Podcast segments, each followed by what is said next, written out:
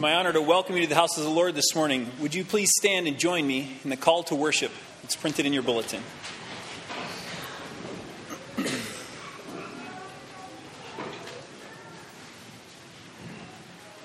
Why do you look for the living among the dead? He is not here. The Lord is risen. He is risen indeed. The Lord is risen. He is risen indeed. The Lord is risen. He is risen indeed. Where, O death, is your victory? Where, O death, is your sting? Death has been swallowed up in victory. Christ is risen indeed. Jesus said, I am the resurrection and the life. He who believes in me will live, even though he dies, and whoever lives and believes in me will never die.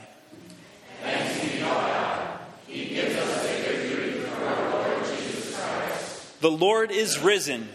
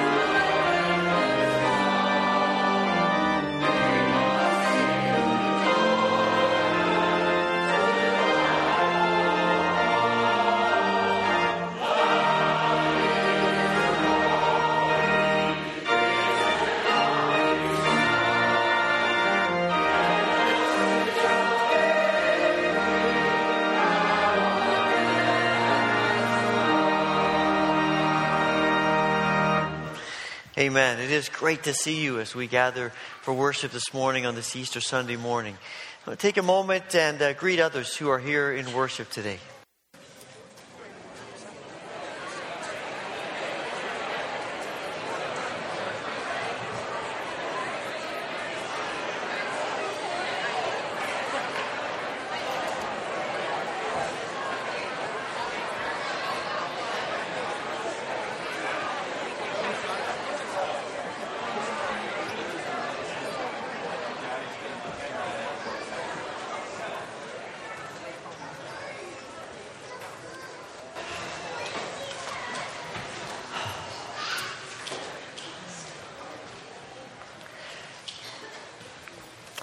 As you can uh, see in your bulletin, there are uh, a lot of things happening in the life of the church this coming week.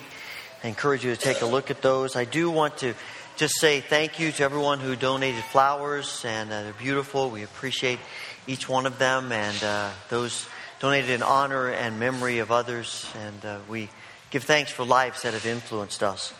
I also want to thank uh, everyone who helped with the breakfast. Huge success. I do think there's a lot of food left over. So I, I'm I'm hearing rumors that if you would like to take some of that home with you, they would be glad to let you do that. And Pastor John is shaking his head, yes, we want to do that. Uh, go to the kitchen afterwards, John, would that be the thing to do? Go to the kitchen, and there's like how many dozens of eggs, I think, over there. Um, we thank Pastor John, the youth group, uh, Rushford Candy Adia Lay Shepherd group, and others who helped with the breakfast, and uh, we appreciate all of the effort and time and energy went into that, and I hope that it was a, a, great time of fellowship for those of you who were able to be there. And again, we want to congratulate the, those who were baptized earlier this morning. What a glorious thing to uh, come on Easter and to uh, participate in baptism. We're excited for them and uh, for what God is doing in their lives.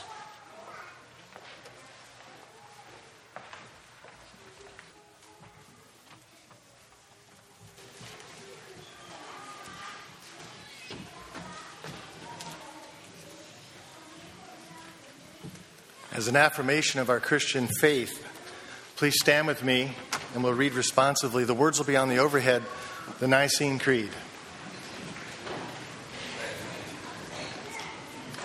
So let us read together.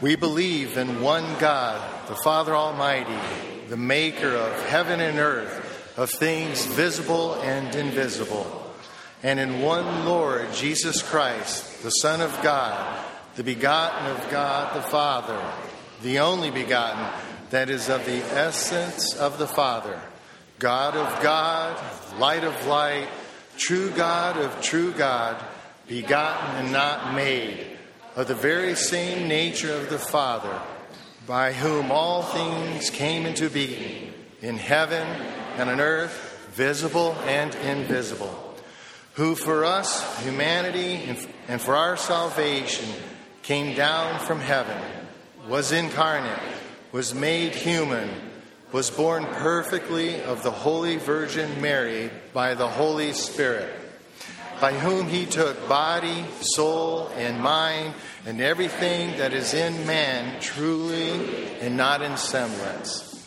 He suffered, was crucified, was buried, rose again on the third day, ascended into heaven with the same body and sat at the right hand of the Father. He is to come with the same body and with the glory of the Father to judge the living and the dead. Of his kingdom there is no end. We believe in the Holy Spirit, in the uncreated and the perfect, who spoke through the law, prophets, and gospels, who came down upon the Jordan, preached through the apostles, and lived in the saints. We believe also in one universal, apostolic, and holy church, in one baptism and repentance, for the remission and forgiveness of sins, and in the resurrection of the dead, and the everlasting judgment of souls and bodies, and the kingdom of heaven, and in everlasting life. Amen.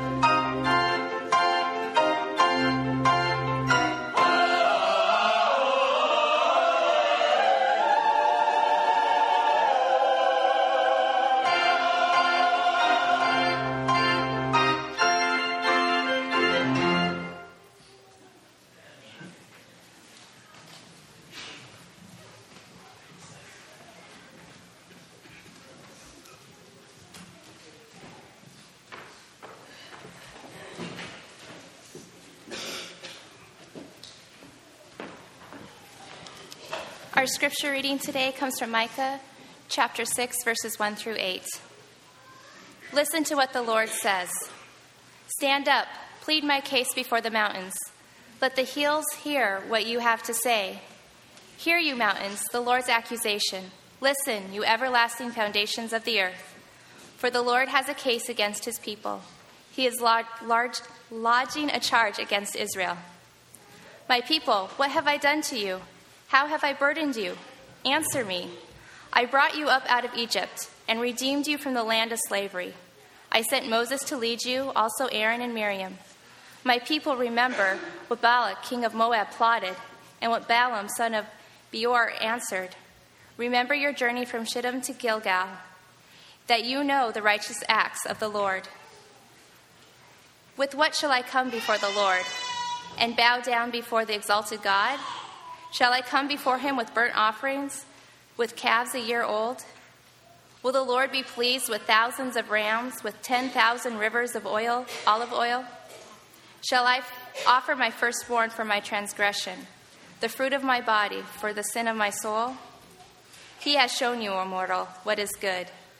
And what does the Lord require of you?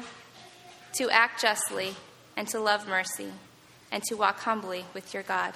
This is the word of the Lord.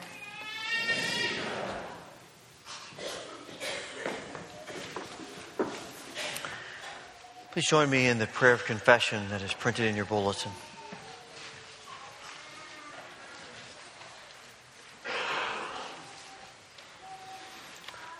Let's pray together. Almighty God, in raising Jesus from the grave, you shattered the power of sin and death. We confess that we remain captive to doubt and fear, bound by the ways that lead to death. We overlook the poor and the hungry and pass by those who mourn. We are deaf to the cries of the oppressed and indifferent to calls for peace. We despise the weak and abuse the earth you made. Forgive us, God of mercy. Help us to trust your power to change our lives and make us new, that we may know the joy of life abundant given in Jesus Christ, the risen Lord. Amen.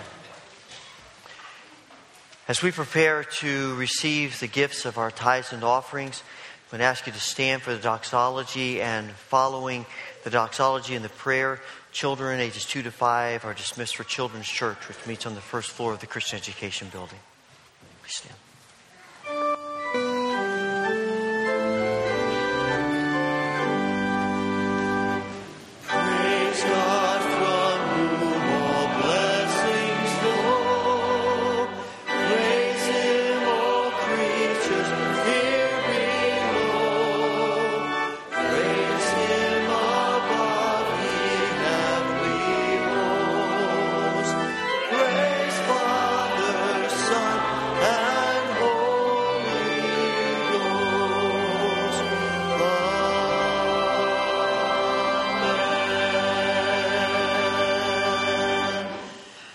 Father, on this Easter day, we are reminded of all of your gifts. As we give this morning, may what we give bring glory to you, and may it advance your kingdom on this earth. As those who do not know you may hear, and those who do know you may follow you even more closely. And we ask this through Jesus Christ. Amen. Please be seated.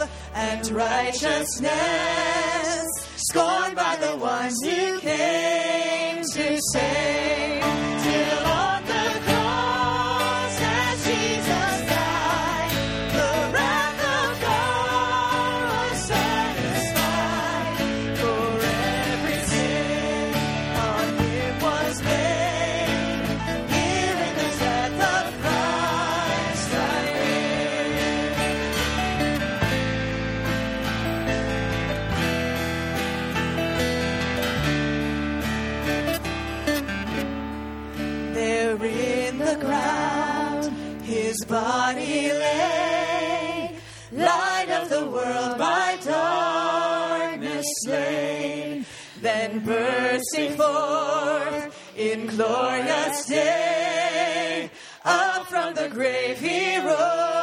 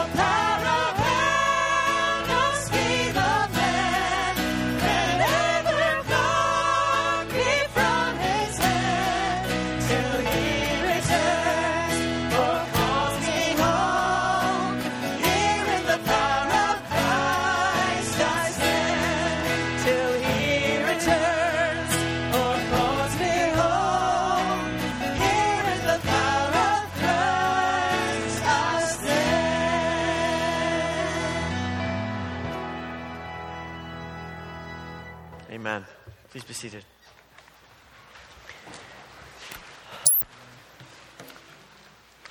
Christ, who has risen today, invites us to come to him in prayer. And in these next few moments, we have the opportunity to pray together. If you would like to come and use the altar rail as the place where you offer your prayers, I invite you to join me.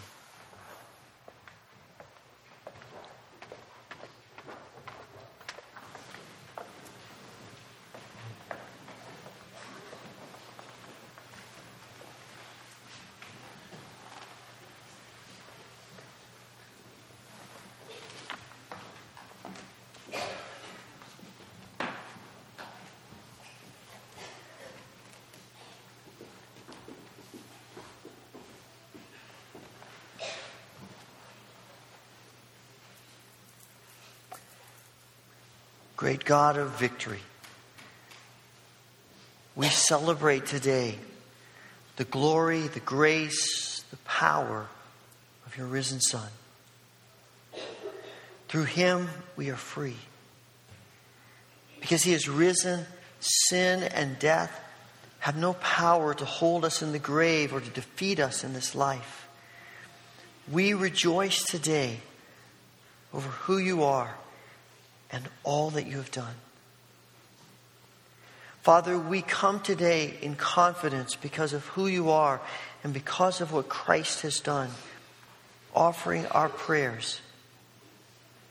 Father, we pray for this world that is so full of pain and heartache and loss. This morning, we pray for all who are grieving today. We realize that the pain and loss and grief comes to us in a variety of ways and because of a variety of circumstances. In each of them, may we know the comfort of the risen Christ. Father, we pray for all who are struggling with illness. And we think especially today of Beulah Avery, Jill Tyson, Bruce Brenneman, Bev Rett, Micah Christensen, Linda Roth, Dick Gould, Tim Nichols, Isla Shea, Edna Howard, Crystal Blake, Emily Cricklar, and for others who may be on our minds and our hearts this morning. We ask for your healing mercy, your healing power in each of them.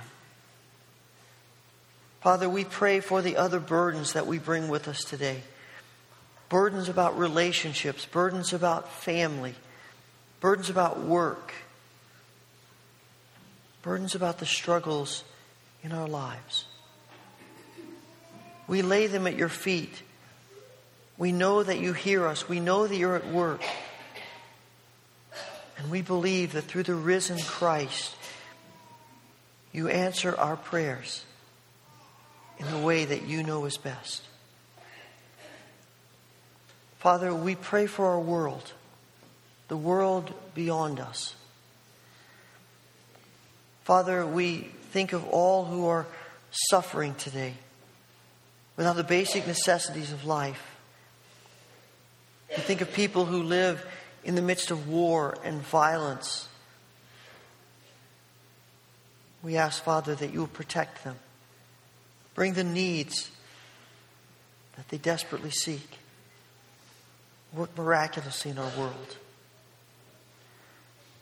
Father, we pray for our brothers and sisters who face persecution on this day, who gathering for this Easter celebration do so at great risk. We ask for your protection upon each of them. We think especially of these children who have just been rescued from a Boko Haram camp in Cameroon. We ask that you would heal their minds, their bodies, their spirits, every part of their being. Help them to know your love. They are your children. Father, we think of the grief, pain, and fear from the massacre at Kenya's Garissa University College this week. Our hearts grieve and are burdened. We pray that you would comfort all who are grieving. We pray that you would protect those who are left and others in other places where threats are being made. We ask that you will work miraculously among our brothers and sisters. We thank you, Father, for the work of your world in this world, work of your kingdom in this world. We continue to pray for Leah Doty, for Chris and Melissa George, and as they are preparing to, to go to places of service, and we ask that you would continue to prepare them, and may their transitions be smooth and fruitful, and their work blessed by you. Father, thank you that through the resurrected Christ, life is new and transformed. We are changed, our world is changed. Father, give us grace to live as people full of courage, ready for all of the amazing things that you are doing in us and in this world. And we ask all of this in the name of Jesus Christ, our risen and returning Lord, and the one who teaches us the model for prayer, which we now pray together. Our Father, who art in heaven, hallowed be thy name. Thy kingdom come, thy will be done on earth as it is in heaven. Give us this day our daily bread, and forgive us our debts as we forgive our debtors. And lead us not into temptation, but deliver us from evil. For thine is the kingdom and the power and the glory forever. Amen.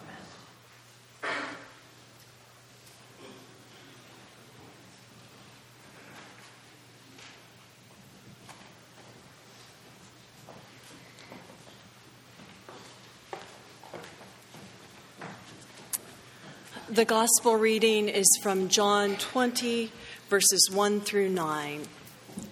Following the tradition of the church, I invite you to stand for the reading of the gospel.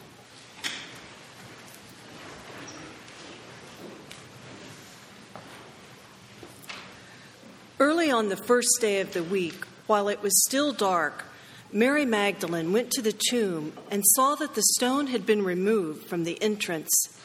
So she came running to Simon Peter and the other disciple, the one Jesus loved, and said, They have taken the Lord out of the tomb, and we don't know where they have put him.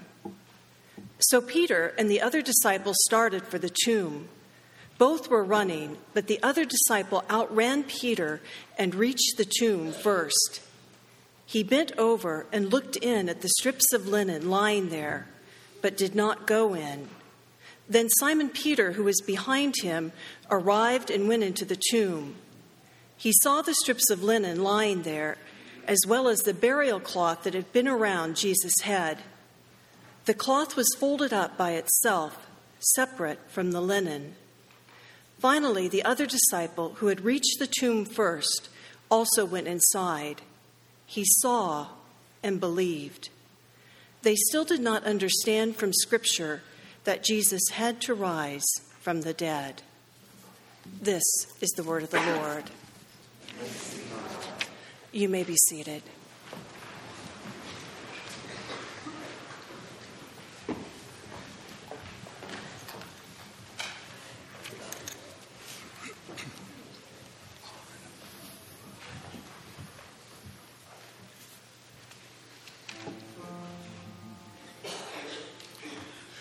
In the first light of the new day, no one knew he had arrived.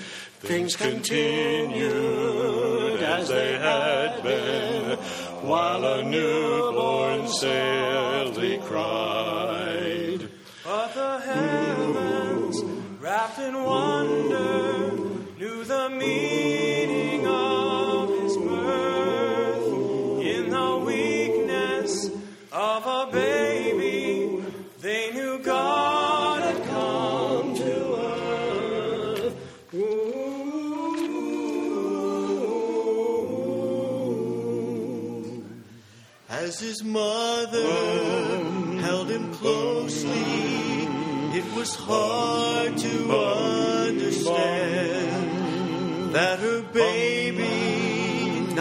speaking, was the word of God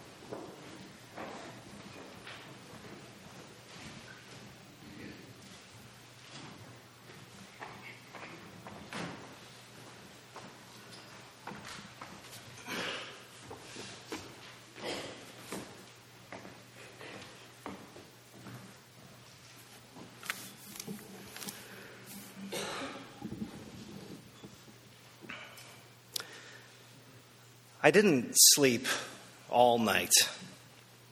I just lay on my back, staring up into the blackness. And every time I started to drift off, I heard again the ringing sound iron striking iron. I felt the horrible shudder of the ground under my feet as that cross was finally lifted to vertical and dropped into place, and I was awake again. Long before dawn broke this morning, the others started arriving one by one by one. I'd hear a quiet tap at the door, and I'd get up to ask who it was. I'd hear a gruff or impatient response, and then open the door. And each one looked into my eyes at first, and then quickly looked away and slipped past me. Some of them dropped onto the floor, some leaned against a wall, some slumped into a chair at the table. One curled himself up in the corner. I hadn't asked them to come, but they all came. No one spoke. What was there to say? Everything was gone. He was gone. I guess we all just felt the need to be together. Peter was the last to arrive. He looked terrible, but he didn't look away from me. He, he stared at me, and I stared back at him. Then he turned his head and scanned the shadowy room, his gaze passing over each solitary figure. And I o- opened my mouth to say, I don't know, something. And, and then I jumped as loud pounding suddenly shook the door beside me. I, I froze, my breath chocked in my throat. Had they come, come to arrest us? And then I heard a voice, a, a woman's voice. And I opened the door a crack and looked out. It was Mary. Her eyes were wide. They've taken the Lord out of the tomb and we don't know where they've put him, she said. And I felt Peter's hand grip my arm, and I, I looked at him, and, and then we were outside running. We ran together through the gray mist that was almost dawn, and my mind raced. Had Caiaphas stolen the body? Was it the Romans, or, or could it possibly be? I glanced at Peter running beside me, and then I sprinted ahead. And as I raced through the streets, I thought of all the things he'd said to us. He told us who he was. He told us why he had come, and I could hear his voice in my head. I, I could see his eyes as he'd looked down at me from the cross, as he'd put his mother into my care. And then we were there. And it was true. The tomb was standing open, and the stone was gone. I stopped short at the, at the jagged doorway and leaned my hands on my knees. I dropped my head and I gulped for air, and then, then a shaft of sunlight fell across the opening of the tomb. And I raised my head and looked inside. It was empty.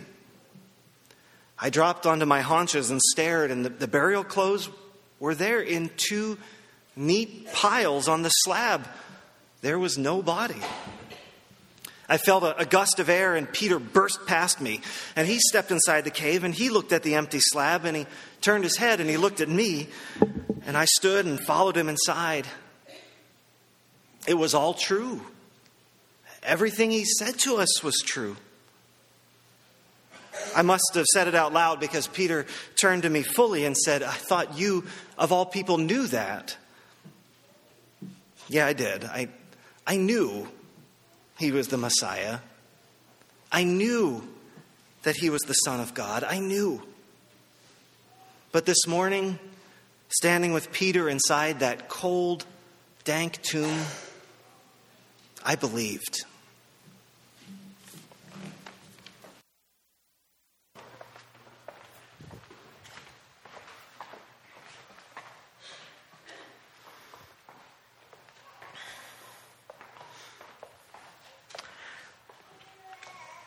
I was thinking the other day, this is the 31st time I have preached on Easter. I keep coming back to the same passages over and over again.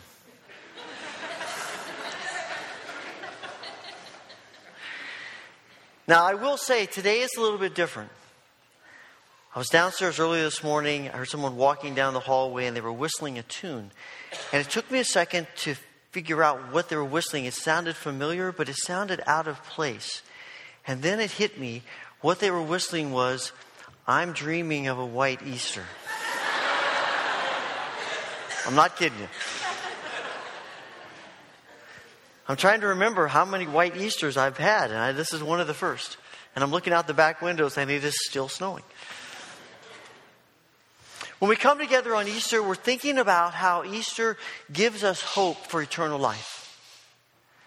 I mean, it is, it is the big thing that is about this day is that because Jesus is risen, we have life eternal. When we die, that's not the end.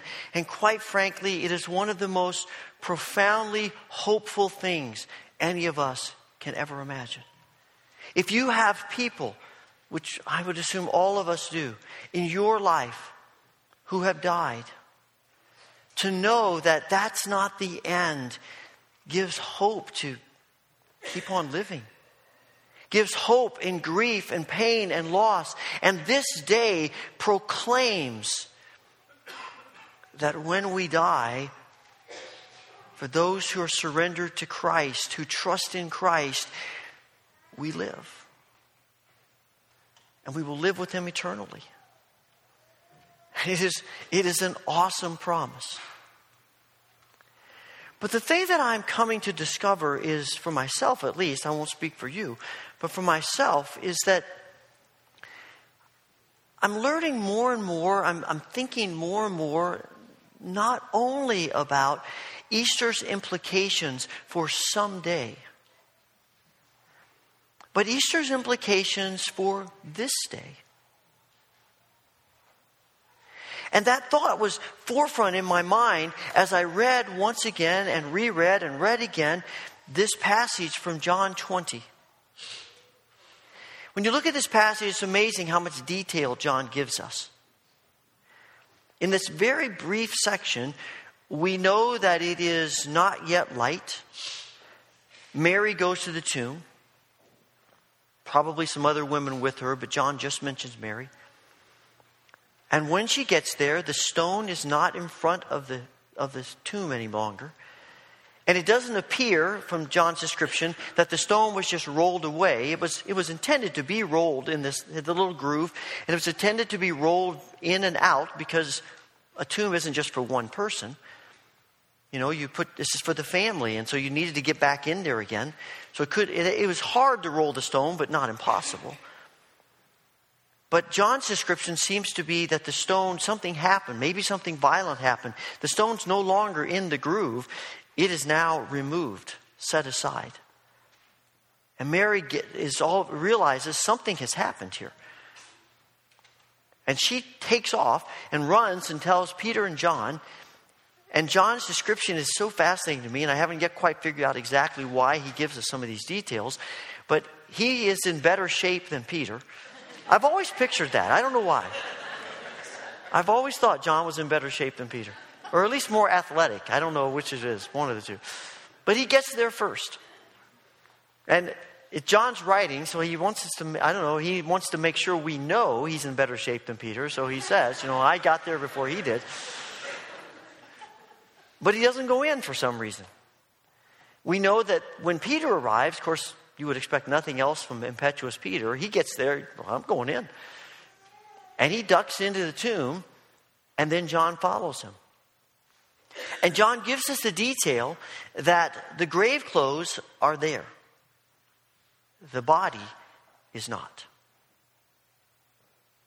I don't know what went through their mind when they saw those. Maybe they, well, you know, Mary's response we find out later is that someone came and took Jesus' body out, robbed the grave, which was a problem in that culture.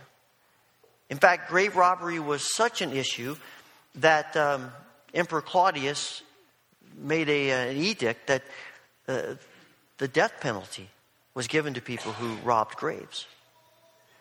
Uh, trying to make a deterrent of this. People would go in, because often people were buried with valuables. And sometimes people just wanted to do crazy things. But the, it was a problem. So maybe that was their first thought. And then they had to stop and say, no, wait a second. If someone robbed Jesus' body, why would they leave the grave clothes? I mean, you, you see this happening one of two ways. Either you're in a hurry, so you reach in, you grab the body and you run, and you worry about getting the grave clothes off later. Or if you do take the time to take off the grave clothes, you're probably not going to fold them up real neatly. And you see the guys in there, hang on, before we go, let's fold this right. they don't see that happening. And if anything, they'd just be strewn around the floor, not folded neatly, as John tells us. And it's that fact that jumped out at me as I reread this passage. Why would John tell us that the grave clothes were there and folded, lying neatly there in the sack? What, would, what, what possible point could that give to us?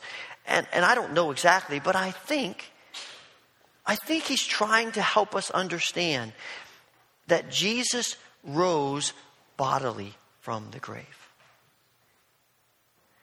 It isn't the case of his spirit rose and his body is still there. Jesus rose bodily from the grave. That's the importance of him dying on Friday. There are people through the ages who have said, well, he didn't really die. And that's how he rose. That's why the creeds are so clear to state he died, he was buried, he descended into the place of the dead. It was done. And so he comes to Sunday morning, and John and Peter go in and they see the grave clothes. The body is gone. It's not just a spiritual resurrection, it is a bodily, physical resurrection.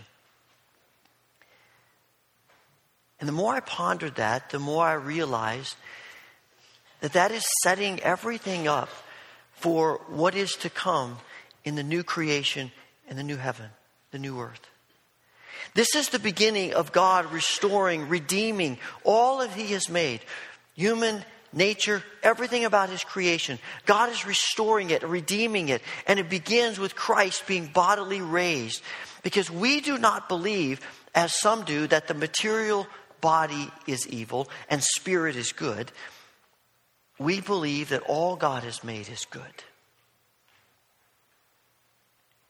And someday, when, when Christ ushers in his kingdom and we experience the new heaven and the new earth, somehow we will, we will live in bodies, probably something like the resurrected body of Jesus. God cares about the physical world. We do not, we are not resurrected just as spiritual beings. And that has bearing on how we live now. Because if that's what the, if the new creation and new earth is not a start over, God doesn't get, isn't going to get to the point when the kingdom we ushered in and say, okay, I'm junking all of that because it didn't work. Let's start over. Rather, the resurrection of Jesus tells us in his bodily resurrection that Christ is redeeming what he has made. What he has made is good. We twisted it. We've skewed it. We've marred it. Our sin has corrupted it. But beginning with the resurrection of Christ, God is redeeming all that He has made. And that includes you and me and this world in which we live.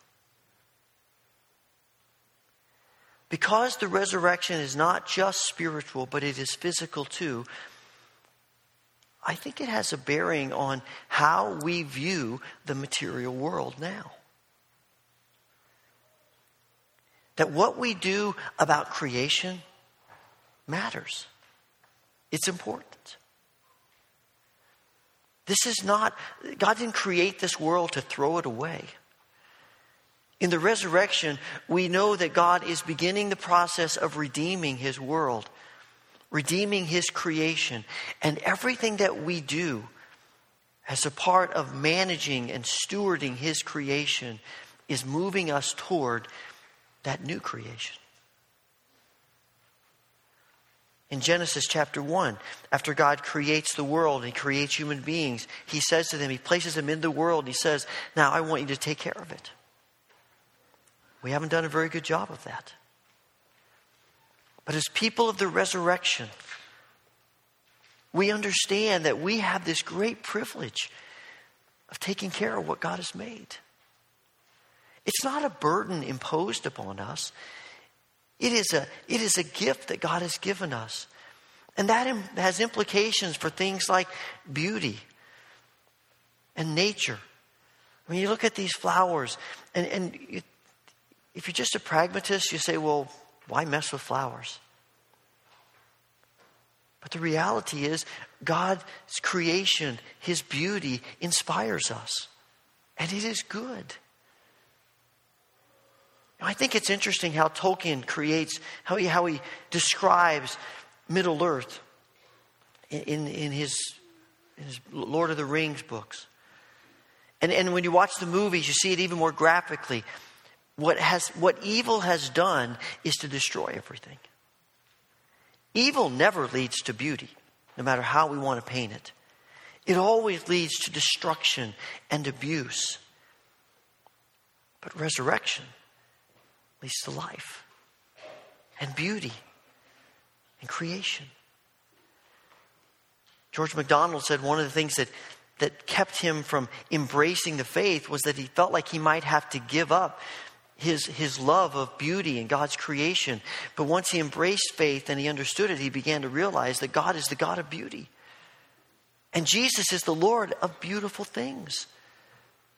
And embracing the resurrection and embracing Christ is embracing all of the beauty that God has created, all of the ways in which we are inspired by art and by creation and by all the ways in which we create.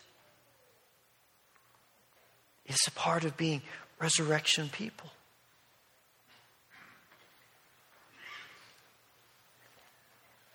And as we think about being, uh, think about this day, and we think about Easter, and we think about celebrating the resurrection, it, it puts within us this new joy to care, to steward what God has made. In preparation for celebrating what God has made when Jesus establishes the fullness of his kingdom. But that beauty is not just about the creation, it's about people as well. Because resurrection speaks not just to the creation of the world, it speaks to the way human beings interact with each other. And what really accomplishes good, what really accomplishes things in this world. It is the resurrection that, that gives us the impetus to care about things like justice, to care about people who are in need, about people who are on the outsides of the power structures of the world. We know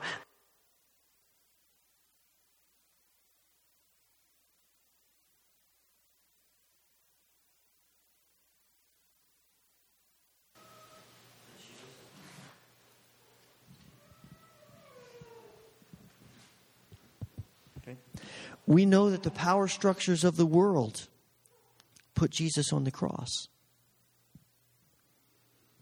We know that it was injustice for Jesus to be on the cross. It is the resurrection that tells us, in the end, injustice doesn't win. What wins is resurrection and life and the power of Christ. And we live in a world in which the power structures seem to have every advantage. We see it all the time. The people who have influence, the people who have power, the people who have wealth, the people who have all the things that that deep inside we might want get things done. The cross and the empty tomb tells us that it is resurrection. It is God who gets things done. And it is an impetus for caring about justice in the world. It is our motivation, it's our hope. N.T. Wright talks about how we could we could cope with the world and people could cope with the world in which the disciples just sort of imagined resurrection. But if this thing is really true, then everything is turned upside down. And all the ways in which we think things get done in the world, and all the ways in which we think things get accomplished in the world, fall apart. He says, goes on to say that's probably why the Sadducees were opposed to resurrection. The whole idea of resurrection, because if God can bring someone from death to life, then the world is going to be turned upside down. And people who believe in the world being turned upside down and people who believe in the resurrection get involved in the things of God in this world to bring about transformation and change.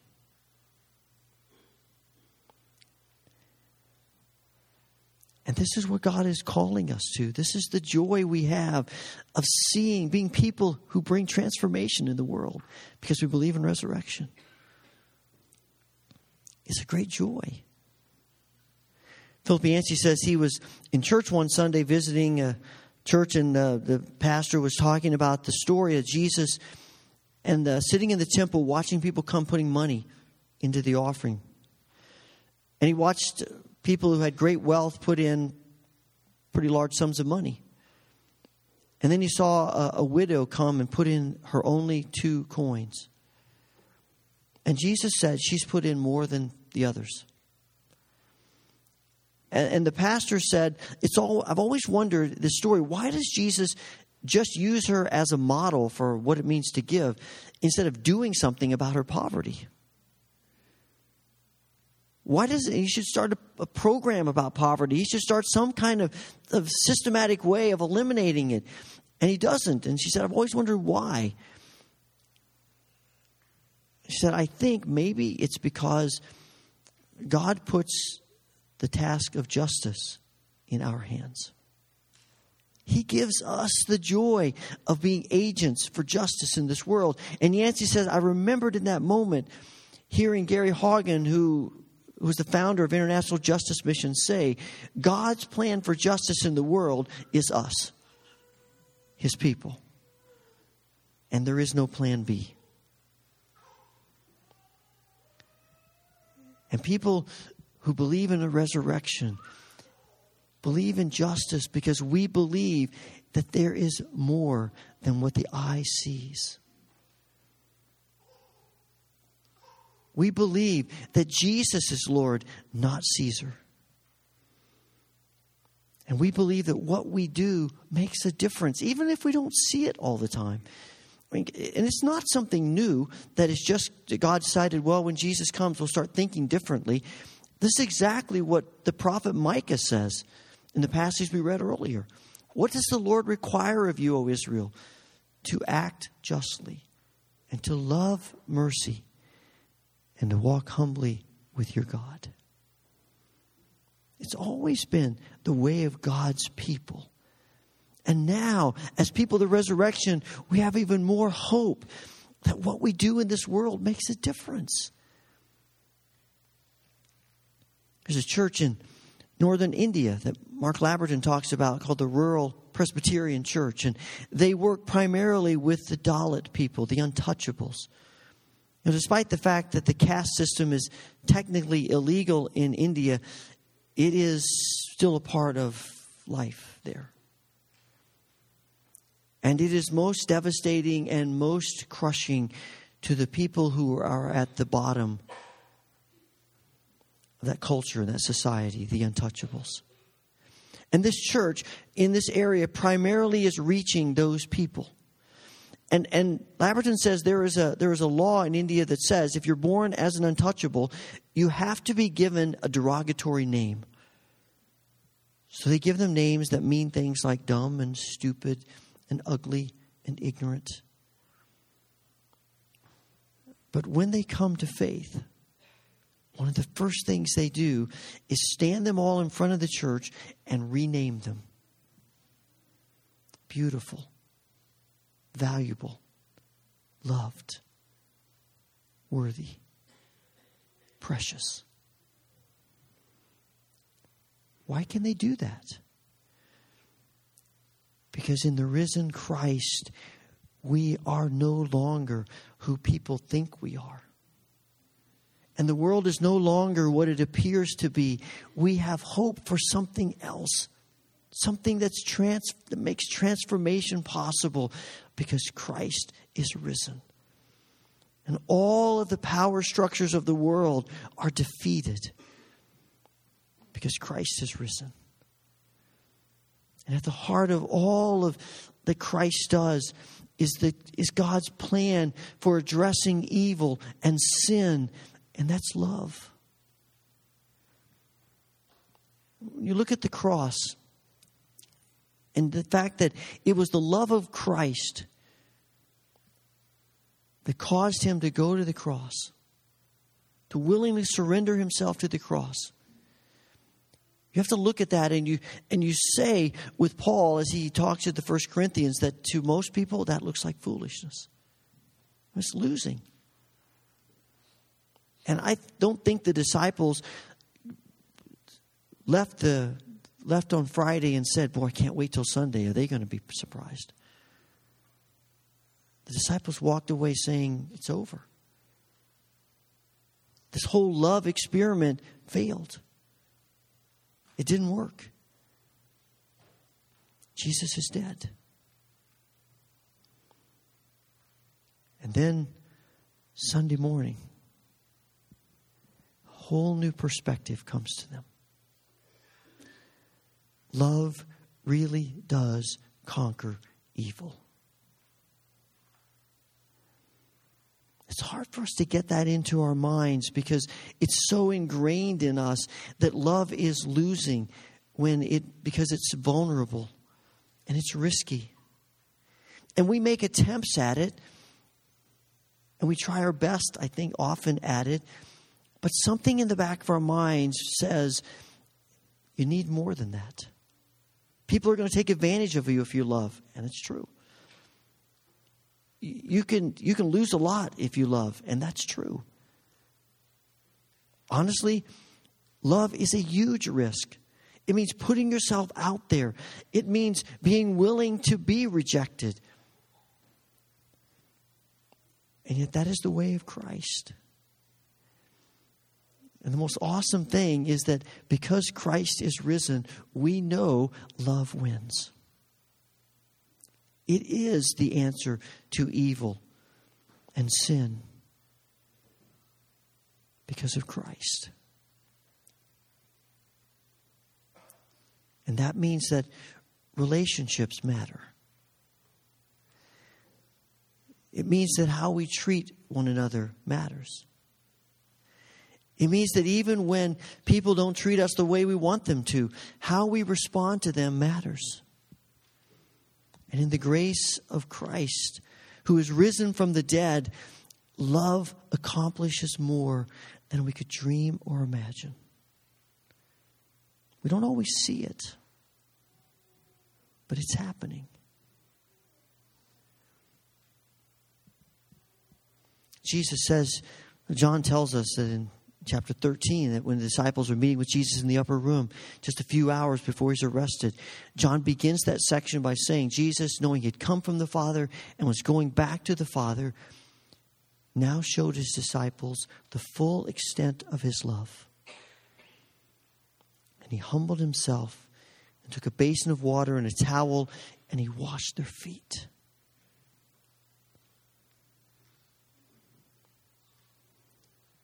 And then he says to them, Do you understand what I've done for you? I'm not sure they do. But he says, What I've done for you, I want you to do for each other because here is the reality of my kingdom. I've loved you, you love each other. And everyone in the world will know that you're my disciples. You are the disciples of the risen Christ because you love each other.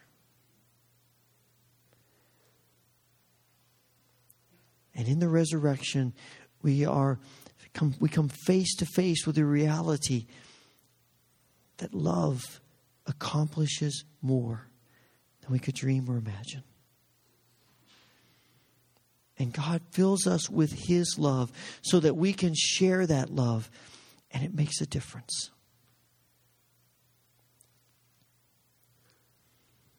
The resurrection means that what we do now is not in vain.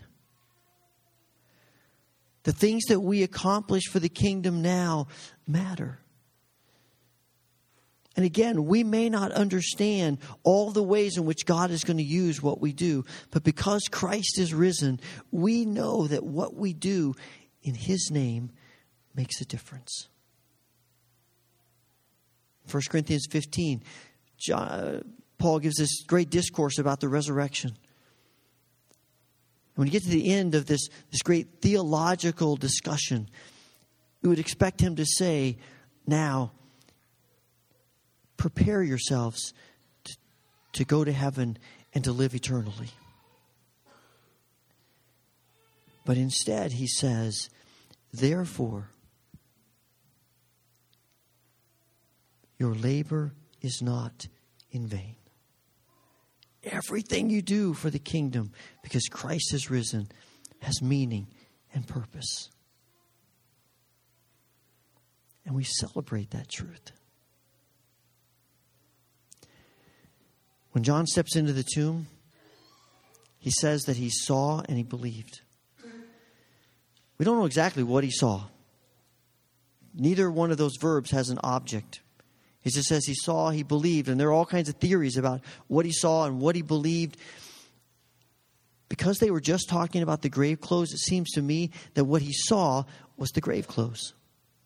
And something about those empty grave clothes folded there on the bench caused him to say, Something has happened here that I can't explain. And in the ensuing hours and days and weeks and months and years, it becomes clear to him that the resurrection changes everything. Not just for the day to come, but for how he lives his life every moment. And the same is true with you and me. In one of his books, N.T. Wright tells a story of being in a taxi cab in downtown London, stuck in traffic one day. As they were sitting there in the traffic, the taxi driver was engaging in conversation, and he could tell that uh, Wright was a bishop by the clothes he was wearing. And the guys began to talk to him about some of the things that the Anglican Church was wrestling with in that moment, uh, some some difficulties about social issues, and and just the ways in which the church was going to operate. And and uh, he said, you know, the church is having a hard time, isn't it? And Wright said, yeah, we are having a hard time. And then in the midst of that conversation, he says, there was this moment that I will never forget. He the taxi driver turned around and looked at me. He said, Remember, we were stuck in traffic. We weren't, he wasn't driving, we were just sitting. As he turned and he looked at me, and he said, Well, he said, This is how I view it. This is what I always say. If God raised Jesus Christ from the dead, then everything else is basically rock and roll.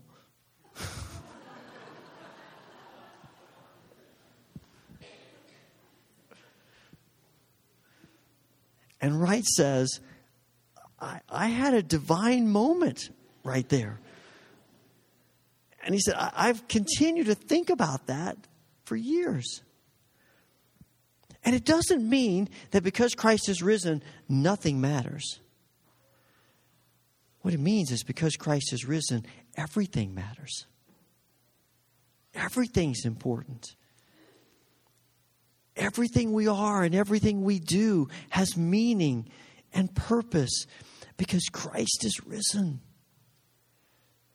And God wants to use us as agents of His kingdom to share His grace and His love and His mercy. He wants to fill us with life and to be agents of life in this world of darkness and death and evil and sin.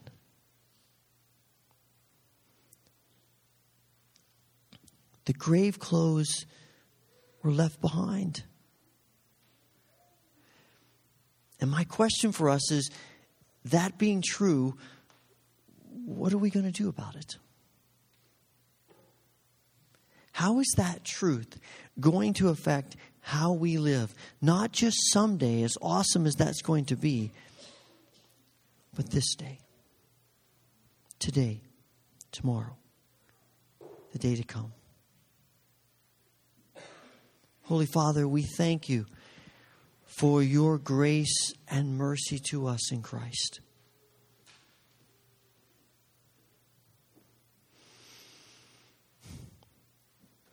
Lord, we pray that you will give us a fuller understanding of the resurrection.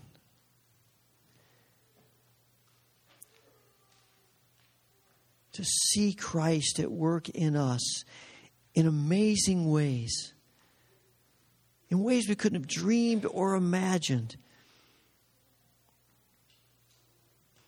And may the life of Christ so fill us now that we exude that life and that spirit of transformation, the spirit of love, grace in this world beyond our wildest dreams. We pray this through Jesus, our risen Lord. Amen.